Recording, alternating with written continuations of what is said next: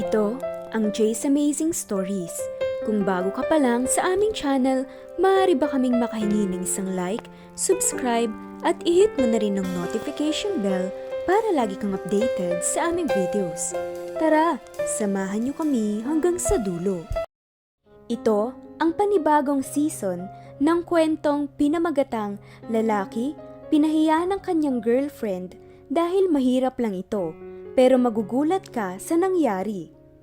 Ito ang kwento ni Alvin na iniwan ng kanyang girlfriend at minaliit pa ito dahil siya ay isang mahirap lamang noon at anak lang ng magsasaka.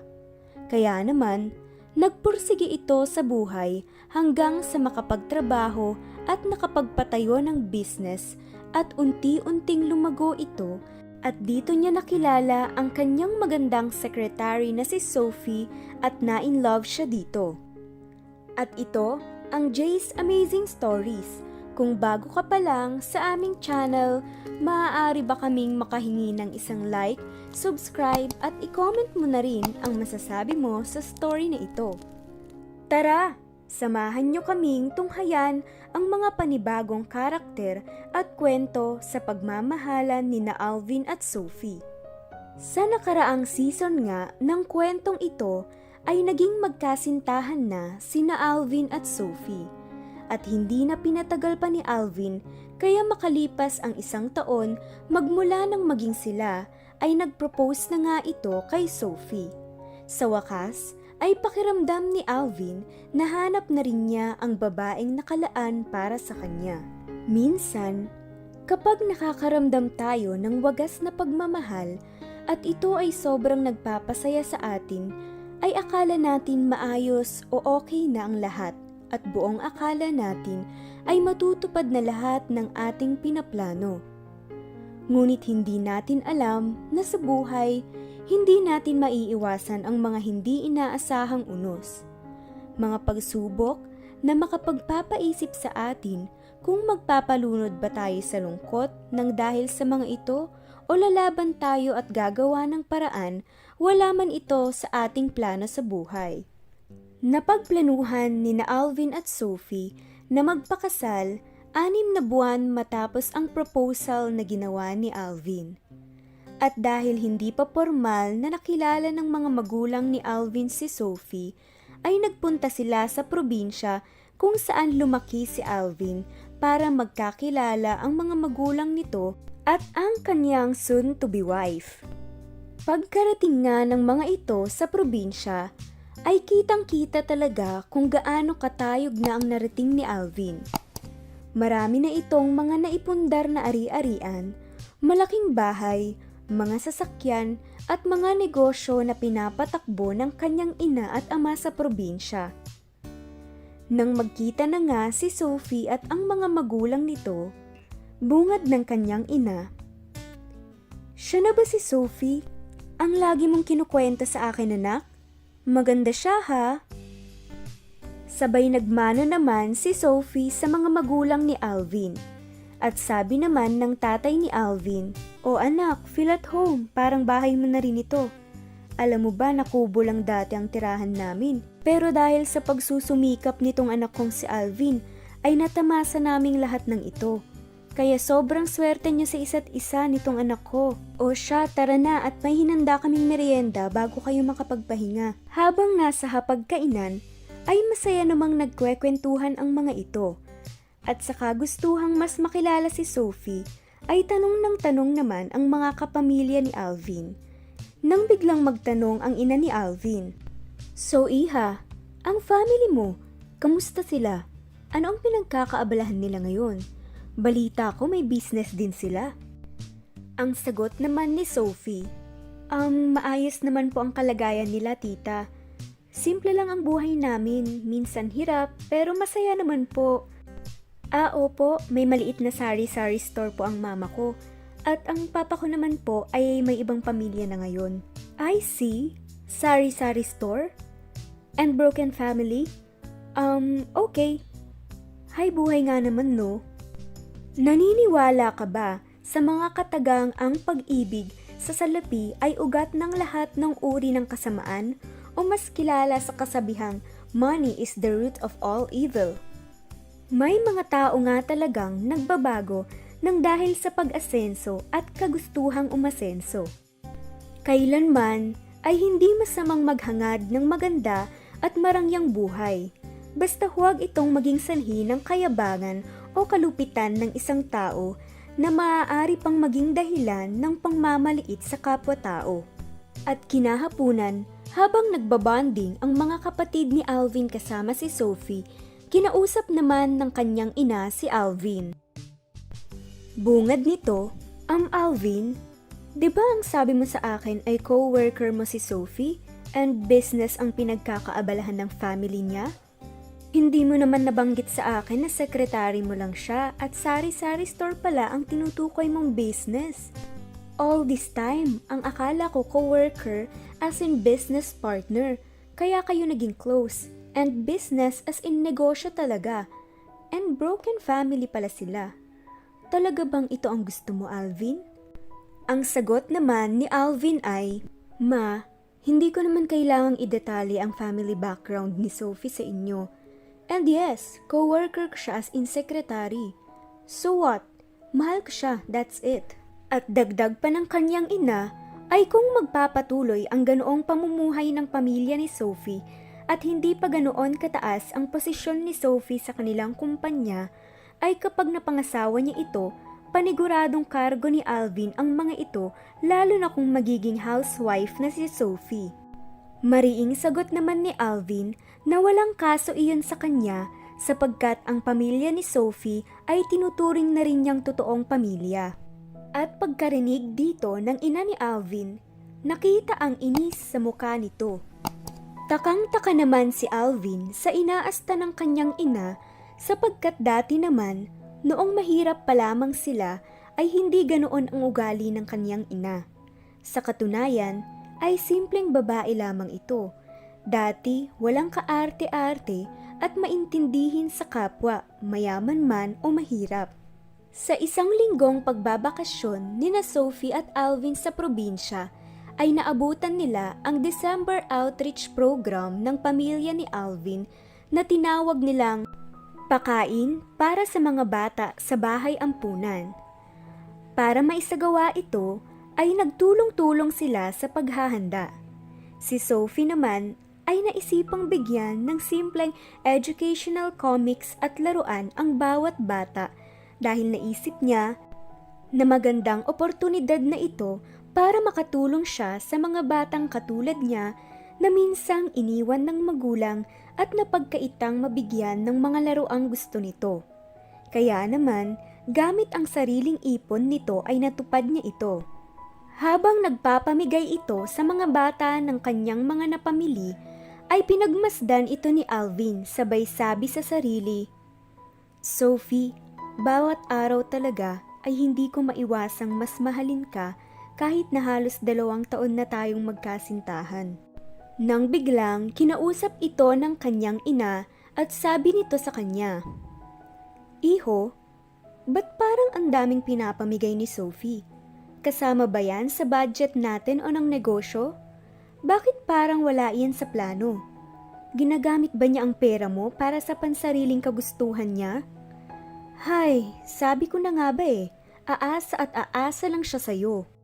At sa sobrang inis ni Alvin, ay tinalikuran na lamang niya ang kanyang ina dahil sa mga sinabi nito. Lingid sa kaalaman naman ng dalawa, ay narinig pala ito ni Sophie nang pabalik ito sa table kung saan nag-uusap ang dalawa. Nang matapos na ang outreach program at nakasakay na sila pa uwi, ay sakto naman na magkatabi ang ina ni Alvin at si Sophie. Binasag ni Sophie ang katahimikan at sabi nito, Um, tita, gusto ko po sanang mag-thank you sa inyo. Siyempre, kung hindi po dahil sa inyo, ay hindi ko makikilala si Alvin, ang lalaking pinakamamahal ko at malapit ko nang maging katuwang sa hirap at ginhawa. Kung hindi niyo po siya pinalaki na mabuting tao, ay baka po hindi niya pipiliing mahalin ako. Kaya sigurado po akong gaya niya ay mabuti rin kayong tao at salamat po sa pagtanggap niyo sa akin sa pamilya niyo. Sana nga po ay mas magkasundo po tayo lalo na at nalalapit na po ang plano naming pagpapakasal. At sa sinabi ni Sophie, ay ngumiti lamang ang ina ni Alvin at dumungaw sa bintana. Tila naging matayog na nga ang lipad nito at ganoon na lamang kadali para sa kanya na maliitin ang mapapangasawa ng kanyang anak at pati ang pamilya nitong si Sophie ay dinamay niya. Sa kabilang banda, kahit di sinasadyang malaman iyon ni Sophie, ay nanatiling magalang ito sa pag-aakalang makukuha nito ang loob ng ina ni Alvin. Natuloy naman ang kasal ni na Alvin at Sophie at naaayon ito sa kanilang plano. Siyempre, ipinaglaban nila ang isa't isa. Kaya nga lang, ay hanggang sa kanilang kasalan ay panay pa rin ang lait ni Francisca, ang nanay ni Alvin, pati sa venue ng kasal, sa mga pagkain, dekorasyon, sa mga bisita ni Sophie at kung ano-ano pa. Nasabi pa nga nito kay Alvin na, Ano ba naman yan anak? Napaka-cheap naman ng mga damit ng ina at mga kapatid ni Sophie at kakarag-karag pa ang mga sinakyan nito. Dagdag pa nito, bakit daw kasi nagpumilit pa si Sophie na simplehan lang ang kanilang kasal? Nakakahiya daw sa mga amiga niya. Bahagya namang nagalit si Alvin sa kanya at hindi na lang ulit pinansin ang mga pinagsasasabi nito. Basta ang mahalaga ay kasal na sila ni Sophie at mas nananaig sa kanya ang saya na kanyang nararamdaman. Makuha mo pa kayang ako'y akan at yakapin Ooh, Hanggang sa pagtanda natin Nagtatanong lang sa'yo Ako pa kaya ibigin mo Kung maputi na ang buhok ko Samantala, ipapakita naman sa episode na ito ang kahalagahan ng kasabihang hindi ba dapat na kung sino ang tumulong sa'yo ay siya ang uunahin mo? Dapat mas pahahalagahan mo ang mga taong handang magsakripisyo para sa'yo kesa sa sarili mo. Hindi ba dapat ang mahal mo ang mauuna? Paano kung sa kagustuhan mong magtagumpay ay unti-unti mo nang nakalimutan ang taong buong pusong sumuporta sa iyo? Makalipas ang isang taon, mula nang magpakasal sina Alvin at Sophie, ay masaya naman ang lahat nung una. Kapag umuuwi si Alvin, ay lagi itong masayang dumarating at niyayakap ang kanyang mag-ina. At madalas din itong nakikipaglaro kay Zoe, ang cute na cute niyang anak. Si Sophie, na dati niyang sekretary, ay ngayon may bahay na niya na nag-aalaga sa kanyang anak. Talagang napapawi ang mga pagod ko kapag nakikita kong masaya ang mag-ina ko. Ang swerte-swerte ko talaga sa inyo. Siyempre naman mahal. Lagi lang kaming nandito sa tabi mo at sumusuporta sa mga pangarap mo. Ang bilis lang ng panahon, no? Parang kailan lang, no? Nag-apply ka sa kumpanya. Akalain mo ba na mapapangasawa pala kita? Paano naman kasi, ang gwapo kaya ng boss ko at napakasipag pa. Sino ba naman ang hindi magkakagusto sa'yo? Naku, baka mamaya may ibang nakakapansin sa'yo sa office ha. Wala kang massage sa akin, bahala ka. Siyempre naman mahal, ikaw lang. Sa ganda mong yan, maghahanap pa ba ako? Tsaka ano ka ba? May anak na nga tayo eh. Ipagpapalit ko pa ba kayo? Halika na nga sa kwarto. Habang tulog na si Baby Zoe, mag-exercise tayo ngayong gabi. Hay nako Alvin, tigilan mo na nga yan, pilyo ka talaga. Ito nga ang araw-araw na buhay ni Alvin, Sophie at Zoe. Ngunit sa paglipas ng panahon, ay mas nagiging focus na si Alvin sa kanyang kumpanya. Madalas na itong umuuwi ng late at kahit makipaglaro kay Zoe ay hindi na niya nagagawa pa. Nahalata na nga ito ni Sophie at kinuusap si Alvin. Mahal, baka naman pwede na mas madalas sana na umuwi ka ng maaga. Namimiss ka na kasi namin ng anak mo. Magkasama nga tayo dito sa iisang bahay, pero parang di ka naman namin nararamdaman. Mas madalas pa yung oras mo sa trabaho kaysa sa amin eh. Mahal, kasi medyo nagkakaproblema sa kumpanya ngayon. Kailangan kailangan ako ng company. Sana naman, maunawaan mo yon. Ilang linggo na tayong ganito mahal. Puro na lang pag-uunawa ang ginagawa ko sa'yo. Kailan ka huling umuwi ng maaga? Naalala mo pa ba? Sana naman mahal, suportahan mo ko. Pangarap natin to. Pangarap natin, itong inaabot ko. Baka naman dahil sa kagustuhan mong maabot yung mga pangarap mo, unti-unti namang mawala ang mga taong sumusuporta sa'yo. Mahal sana maintindihan mo. Ano pa bang kulang? Lahat naman nasa sa iyo na. Bakit kailangan mo pang magpakasubsob sa trabaho? Ano nga ba ang dapat unahin? Ang makamit ang pangarap mo o ang makasama ang pamilya mo? Pero bakit nga ba minsan, sa kagustuhan natin kumita ng pera at maabot ang tinatawag nating pangarap, ay hindi natin napapansin na yung mga taong nandyan noong mga panahon na walang-wala ka, yung mga taong tanggap ka ay hindi na natin nabibigyan ng importansya. Minsan, mas okay pa na mamuhay ng simple lang. Wala ka man maraming pera, wala ka man marangyang pamumuhay, wala ka mang kotse, pero pagkasama mo ang mga taong mahal mo ay daig mo pa ang isang milyonaryo. Noong minsan nga na late umuwi itong si Alvin, ay nadatnan nito ang kanyang anak na naghihintay sa kanya kahit late na itong umuwi. At kinausap siya nito. Tay, bakit lagi ka na lang late umuuwi? Lagi na lang kitang hinihintay na maglaro tayo pero hindi ka pa din umuuwi ng maaga. Ang gusto ko lang naman kasama ka na masaya maglaro. Naku anak, pagpasensyahan mo na. Kasi masyado kaming busy ngayon sa kumpanya. Di bale, makakabawi din ako sa'yo.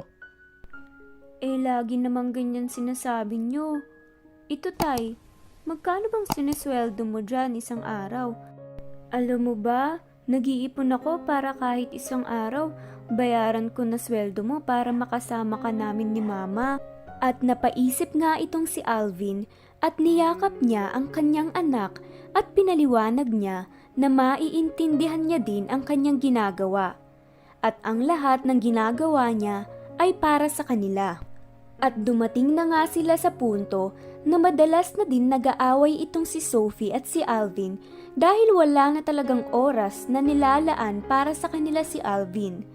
Lagi na lang trabaho ang ginagawa ni Alvin. Dapat na nga ba muna silang umalis para makapag-isip-isip itong si Alvin? Galit na kinausap ni Sophie si Alvin. Akala ko Alvin, puro saya na tayo noong pinakasalan mo ako. Akala ko lagi na lang tayong nakangiti. Akala ko noon na pag nag-asawa ka na ay ang pamilya mo ang uunahin mo. Alvin, masaya ka ba sa ganito? Ni hindi ka na namin halos nakikita ng anak mo dahil dyan sa kumpanya mo. Mahal naman. Alam mo naman na mas kailangan ako ng kumpanya ngayon. Dahil nagkakaproblema nga. Paulit-ulit na lang tayo eh. Bahala ka na nga dyan. Sana yung trabaho mo na lang ang pinakasalan mo. Umiiyak ngang umalis at natulog si Sophie. Akala ng karamihan na kapag nag-asawa ka na ay puro tawa at saya na lang ang iyong madarama. Akala nila na dito na matatapos ang mga malulungkot na araw mo pero sa katunayan ay dito palang magsisimula ang lahat ng pwedeng mangyari sa'yo.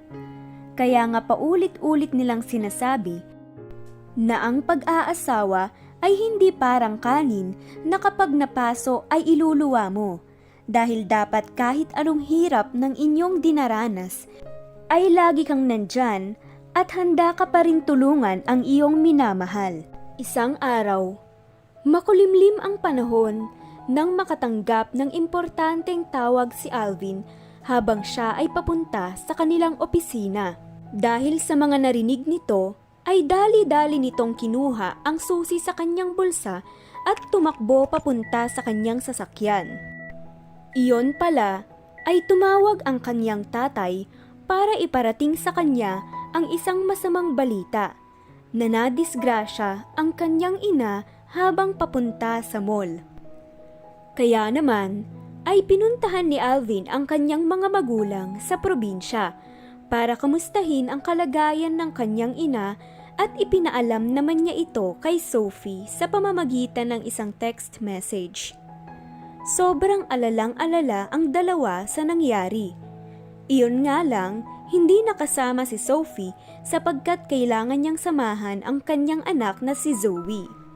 Nang makarating na nga si Alvin sa ospital, ay tinanong nito ang detalye ng pangyayari at kinumusta ang kalagayan ng kanyang ina. Sagot naman ng kanyang ama na mabuti na lamang ay hita lang nito ang napuruhan at kailangan lamang nito maoperahan at ipahinga ng ilang buwan ang kanyang mga binti bago ulit tuluyang makapaglakad. Kinausap ni Alvin ang kanyang ina at bungad naman nito matapos siyang kamustahin ni Alvin. Alvin anak, napag-isip-isip ko na sana doon muna ako sa inyo makikituloy habang hindi pa magaling ang mga binti ko. Kasi ang daddy mo, syempre ay busy sa trabaho dahil sa kanya muna may iwan ang pamamahala sa negosyo natin. Besides, nasa sa inyo naman din si Sophie at parelax-relax lang sa buhay. At habang ikaw naman ay nagkakanda kuba-kuba sa pagtatrabaho. Nang marinig iyon ni Alvin, ay ipagtatanggol niya sana si Sophie sa huling mga katagang nabanggit ni Francisca. Kaya lamang ay pinalagpas na lang niya iyon dahil sa naging kalagayan ng kanyang ina. Kaya naman, sinama na ni Alvin ang kanyang ina pauwi sa kanila. Pagkadating nga ng mga ito ay sinalubong sila ni Sophie at Zoe. Nagmano si Zoe sa kanyang lola sabay sabing, Hello po lola, sabi po ni daddy na hurt daw po yung legs nyo. I-massage ko po gusto nyo? Sabi naman ni Sophie, Um, Zoe, play-play ka muna sa sala ha. Magpapahinga muna si Lola. Kaya, idinala muna ni Alvin si Zoe sa sala para makapaglaro muna ang mga ito. Nang si Sophie at Francisca na lang ang naiwan, ay sabi ni Sophie, Hi ma, kamusta po ang kalagayan nyo? Mabuti naman po at dito nyo naisip na magpagaling. Welcome na welcome po kayo dito anytime. Sagot naman ni Francesca, bubuti rin ang kalagayan ko soon. At syempre naman, talagang welcome na welcome ako sa pamamahay ng anak ko. Ikaw, kamusta naman ang pagtambay mo sa magandang bahay na ito habang nagpapagod ang asawa mo sa pagtatrabaho? O siya, magpapahinga na ako. Hindi na lang umimik si Sophie at itinulak ang wheelchair ni Francisca papunta sa kwarto nito. Isang araw, ay nakwento ni Alvin kay Sophie na medyo hindi talaga maganda ang kalagayan ng kumpanya nila ngayon. Dahil sa nagsulputan ang mga iba pang kumpanya, dumami ang kanilang kakompetensya. Kaya naman, nasabi nito na sa mga susunod na buwan ay mas magiging busy muna ito at ipinangakong siguradong babawi siya sa kanila ni Zoe. Sabi naman ni Sophie, Ah, ganun ba mahal? Sige naiintindihan ko na mas kailangan ka ng kumpanya ngayong hindi okay ang kalagayan nito. Basta promise mo ha, nahahanap na hahanap ka pa rin ng oras para sa amin ng anak mo. Pero ano ang gagawin mo kung nasanay na ang ibang tao sa kabutihang pinapakita mo at inaabuso na nila ito? Paano kung ikaw na lang ang palaging umiintindi? Pero sa kabila nito ay ikaw naman ang hindi makakuha ng pag-unawa. Isang araw, habang nagluluto si Sophie para sa kanilang hapunan, nakita siya nito ni Francisca nang kukuha sana ng tubig ito. Sabi ni Sophie, Ma, andito po pala kayo. Tulungan ko na po kayo. Habang binubuksan ni Sophie ang ref, sambit naman ni Francisca. Sophie, pwede bang bawas-bawasan mo ang pagtawag sa akin ng ma? Medyo hindi pa kasi ako sanay eh. At saka alam mo ba, napansin ko na madalas mong pagsabihan ng anak ko na bigyan naman kayo ng oras. Ano bang gusto mong mangyari? Eh alam mo namang nagtatrabaho ang anak ko para mas mabigyan kayo ng magandang kinabukasan ni Zoe. Wala ka man lang bang utang na loob, samantalang ikaw dyan ay nakikita kong parelax-relax lang kasama si Zoe? At dahil madalas paringgan ni Francesca si Sophie ng mga masasakit na patama, ay hindi na nakapagtimpi ito at sinagot si Francesca sa malumanay na boses. Tita, alam ko po na nagtatrabaho ng mabuti si Alvin para sa kinabukasan ng pamilya niya. Pero kailangan din po ng kalinga ng ama ng anak ko. At isa pa, hindi na po siya binata. Pamilyadong tao na po siya. At hindi po ako parelax-relax lang. Dahil sa ginagawa kong mga iyon ay ginagabayan ko si Zoe at pinupunan ko ang mga nagiging pagkukulang ni Alvin sa tuwing busy ito. At sagot naman ni Francesca, Aba naman, at sumasagot-sagot ka na ngayon. Sabay irap nito, padabog na kinuha ang tubig at tumalikod dito. Kinagabihan, nang patulog na nga ang mag-asawang sina Alvin at Sophie, ay biglang sabi ni Alvin, Mahal mag-usap nga tayo. Alam mo ba parating kinukwento sa akin ni Mama na nagbago ka na daw sa kanya?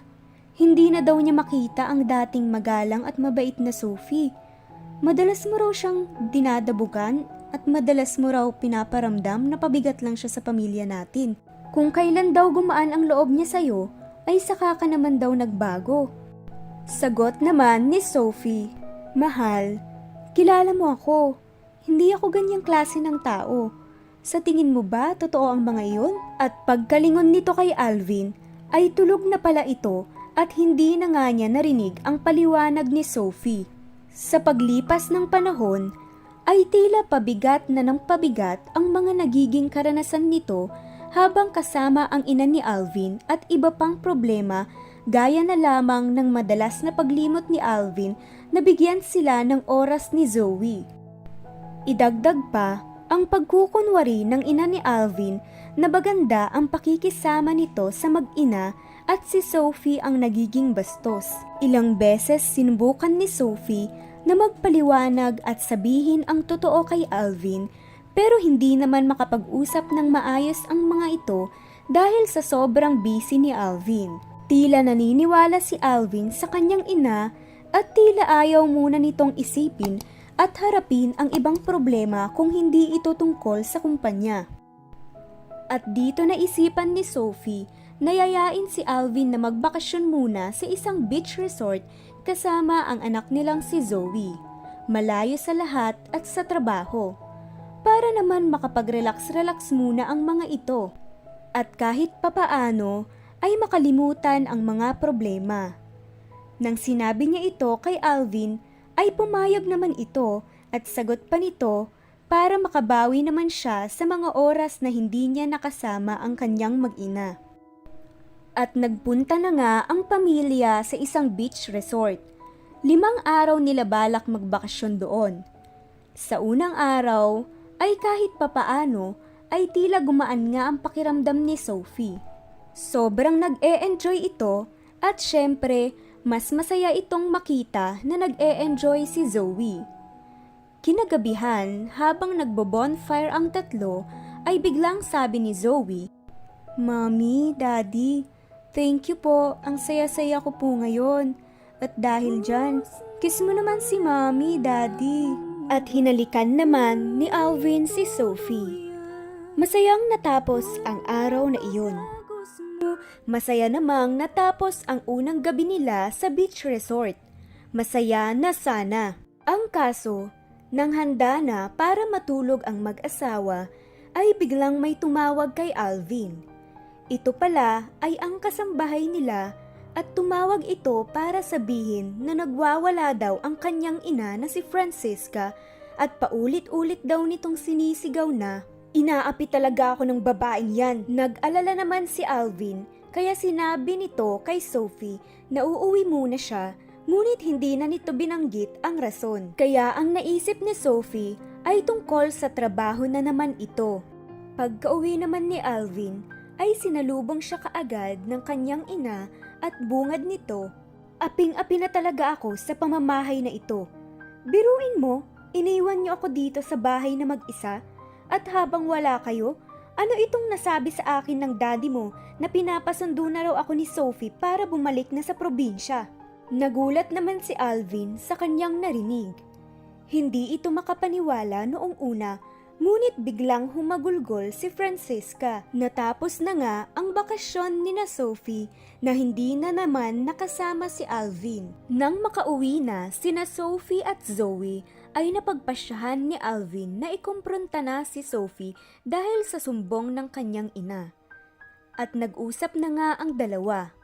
Magtatanong pa lang sana si Sophie kung tungkol saan ang pag-uusapan nila ay pagalit na bungad agad ni Alvin. Ano bang problema mo mahal? Alam mo namang marami pang problema sa opisina pero sumasabay pa itong problema niyo ni mama. Kung ayaw mo sa kanya at ayaw mo siyang makasama, pwede mo namang sabihin sa amin ng maayos at hindi yung patalikod kang kikilos at tatawag sa daddy para sunduin na siya. Hindi makapaniwala si Sophie sa galit na pinakita at sa mga sinasabi ng kanyang asawa. Napaluha ito pero pinunasan na lang niya ang kanyang luha sabay sabing, Alam mo Alvin, ilang beses kong sinubukan magpaliwanag sa'yo pero ayaw mong harapin ang problema dahil ang sabi mo marami ka pang iniisip. Anong point na magpaliwanag ako sa'yo ngayon? At natulog ang dalawa na may sama ng loob sa isa't isa. Kinaumagahan ay nakita ni Alvin na may maleta si Sophie at bitbit si Zoe. Sinabi ni Sophie na aalis muna sila ng kanilang anak at siguro kailangan muna nilang makapag-isip-isip at maghiwalay muna. Pinigilan sila ni Alvin pero huli na ang lahat at nakapagdesisyon na si Sophie. Sabi niya na kung ipipilit pa nilang magsama ay baka mas lalong gumulo lang ang lahat. At umalis na nga sina Sophie at Zoe. Hindi ko alam kung tama ba ito. Lilisan ako upang maintindihan ko. Sabi nga nila, pahalagahan mo ang mga mahal mo sa buhay hanggat andyan pa sila. Huwag mong hintayin na sila ay mapagod bago mo mapagtanto na dapat ginawa mo ang lahat para maiparamdam sa kanila na mahalaga sila sa buhay mo. Daanan, pipilitin ko kalimutan ka hanggang sa tatlong araw na namalagi muna sina Sophie at Zoe sa bahay ng pamilya ni Sophie, ay tila medyo nabunutan ng tinik ito. Nabigyan siya ng oras para mas makapag-isip-isip, makapag-relax, at syempre alagaan si Zoe nang walang halong pag-aalala sa kung anuman. Kaya lang, ay tanong ng tanong itong si Zoe sa kanyang mami. Sabi pa nga nito, Mami, bakit hindi pa po tayo umuuwi? Sabi mo makikipaglaro lang muna tayo sa mga cousins ko dito. Masaya naman pong maglaro kasama sila. Kaya lang, miss na miss ko na po si daddy eh. Sabay iyak nito. Nalulungkot at naaawa din naman si Sophie sa naging epekto kay Zoe ng kanilang pag-alis. Pero wala itong magawa dahil hindi pa siya handang harapin at makasama ulit si Alvin. Pero sa buhay mag-asawa, kapag may pinagdadaanan na pagsubok, ay uunahin dapat nilang isipin ang magiging epekto ng bawat desisyon sa kanilang mga anak. Kung dati, noong magnobyo at nobya pa lamang sila, ay sarili lamang nila ang kanilang iniisip Iba na kapag nabiyayaan na ng mga anghel na dapat nilang mas pinapahalagahan higit pa sa kanilang mga sarili. Sa kabilang banda, si Alvin naman nung unang umalis sina Sophie, medyo kampante pa siya dahil akala nito ay magpapalamig lamang ng ulo saglit ang kanyang may bahay. Kaya balik sa sobrang pagtatrabaho na naman ito. Ngunit sa paglipas ng mga araw, ay tila hindi na ito napapakali at nararamdaman niyang miss na miss na niya ang kanyang mag-ina at hinahanap-hanap na niya ang mga ito. Iyong tungkol naman sa problema ni Sophie at ng kanyang ina, napagtanto niya ang kanyang kamalian na hinusgahan agad si Sophie at hindi ito pinaniwalaan. Kaya naman, inimbestigahan niya ang mga pinagsususumbong ng kanyang ina. Ang kanilang kasambahay muna ang kanyang kinausap at umamin naman ito na si Francisca naman ang paulit-ulit na nambabastos at nang iinsulto kay Sophie. Pagkatapos ay ang kanyang tatay naman ang kanyang kinumpronta. At sinabi din nito na walang katotohanan ang mga binibintang ni Francisca kay Sophie. At dagdag pa nito na talagang malaki ang pinagbago ni Francisca magmula nga nang sila ay yumaman. Pero hindi niya ito iniiwan dahil mahal niya ito at gusto niyang maniwala na babalik ulit ang dating Francesca na pinakamamahal niya. Isang simple at mapagmahal na babae. Lumipas pa ang ilang araw at sinubukan ng tawagan ni Alvin si Sophie. Pero hindi pa rin siya sinasagot nito. Samantala, si Sophie naman ay para mas maliwanagan ang kanyang isip ay pumunta siya sa bahay ng isang taong alam niyang pinaka makatutulong sa kanyang mga patong-patong na problema. Pumunta ito sa isang simbahan malapit sa kanila. Nagdasal ito ng taimtim at sabi nito, Lord, maraming salamat po at biniyayaan niyo po ako ng sarili kong pamilya at lalo na ang anghel ko na si Zoe. Pero sa ngayon po ay nasa hindi magandang kalagayan ito. Iligtas mo po ang aming pamilya sa anumang kapahamakan at naway bigyan mo kami ng sapat na lakas ng loob at katawan upang mapaglabanan namin ang mga pagsubok na aming kinakaharap ngayon. Ikaw nawa, Panginoon, ang aming maging sentro at gabayan niyo po sana ako sa magiging desisyon ko. Paalis na sana si Sophie sa simbahan nang makasalubong niya ang kanyang kababata na si Patrick. Si Patrick, ang long-lost childhood friend niya. Sobrang close ng dalawang ito. Muntikan na ngang maging sila noon, kaya lang ay parang biglang nawala si Patrick na parang bula. Bungad ni Patrick nang muling makita niya si Sophie. Sophie? Ikaw na ba yan? It's been how many years mula nang, mula nang umalis ka nang walang pasabi at hindi na ulit nagparamdam na parang wala tayong pinagsamahan. Biglang dugtong ni Sophie sa sinabi ni Patrick. Napangiti na lang si Patrick at nagsalita ito ulit. Grabe Sophie, ang laki na ng pinagbago mo. Talagang tumatanda na nga tayo. Alam mo ba, simula nang nagkahiwalay tayo noong bata pa lang tayo, ay madalas ka pa rin sumasagi sa isipan ko. Kung kamusta ka na, okay ka ba, masaya ka ba at kung maayos ba ang kalagayan mo. Kaya lang, hindi na ako nabigyan ng pagkakataon pa para kontakin ka. Ang tagal kitang hinintay na makauwi dito. Maiba ako, gusto mo bang mamasyal ulit tayo sa park kung saan tayo dati naglalaro? Sagot naman ni Sophie, Sige ba, saglit lang ha, baka hinihintay na kasi ako ng anak ko. Medyo nag-aalangan si Sophie nung una, pero dahil ngayon lang ulit sila nagkita ni Patrick, ay pumayag na lang ito basta makauwi siya ng maaga para kay Zoe. Nagpunta na nga sina Sophie at Patrick sa park kung saan sila palaging naglalaro dati. Gaya ng dati, bumili sila ng ice cream, umupo sa damuhan at nagkwentuhan habang nakaupo sa swing. Nag-e-enjoy sila sa kanilang pamamasyal nang biglang bumalik sa isip ni Sophie ang lahat ng mga magagandang alaala nila ni Alvin. Napagtanto niya na gusto niyang mabalik muli ang kanilang matamis na samahan at syempre kasama na ang cute na si Zoe. Naisip niya na napakaswerte niya sa kanyang pamilya at mahal na mahal niya si Alvin at Zoe. Naikwento naman niya ito ng detalye kay Patrick. At sabi naman ni Patrick, Alam ko ang halos lahat ng kwento ng buhay mo, Sophie. Alam ko na nag-asawa at may anak ka na at mahal mo silang dalawa at masaya ka sa kanila. Nagkaroon lang kayo ng pagsubok kaya ka na pauwi dito. Noong araw na nalaman kong wala nang pag-asang maibalik pa ang dating tayo, napagdesisyonan kong Magseseminarista na lang ako dahil iyon naman talaga ang dati kong plano. Kaya nga nakita mo ako sa simbahan eh.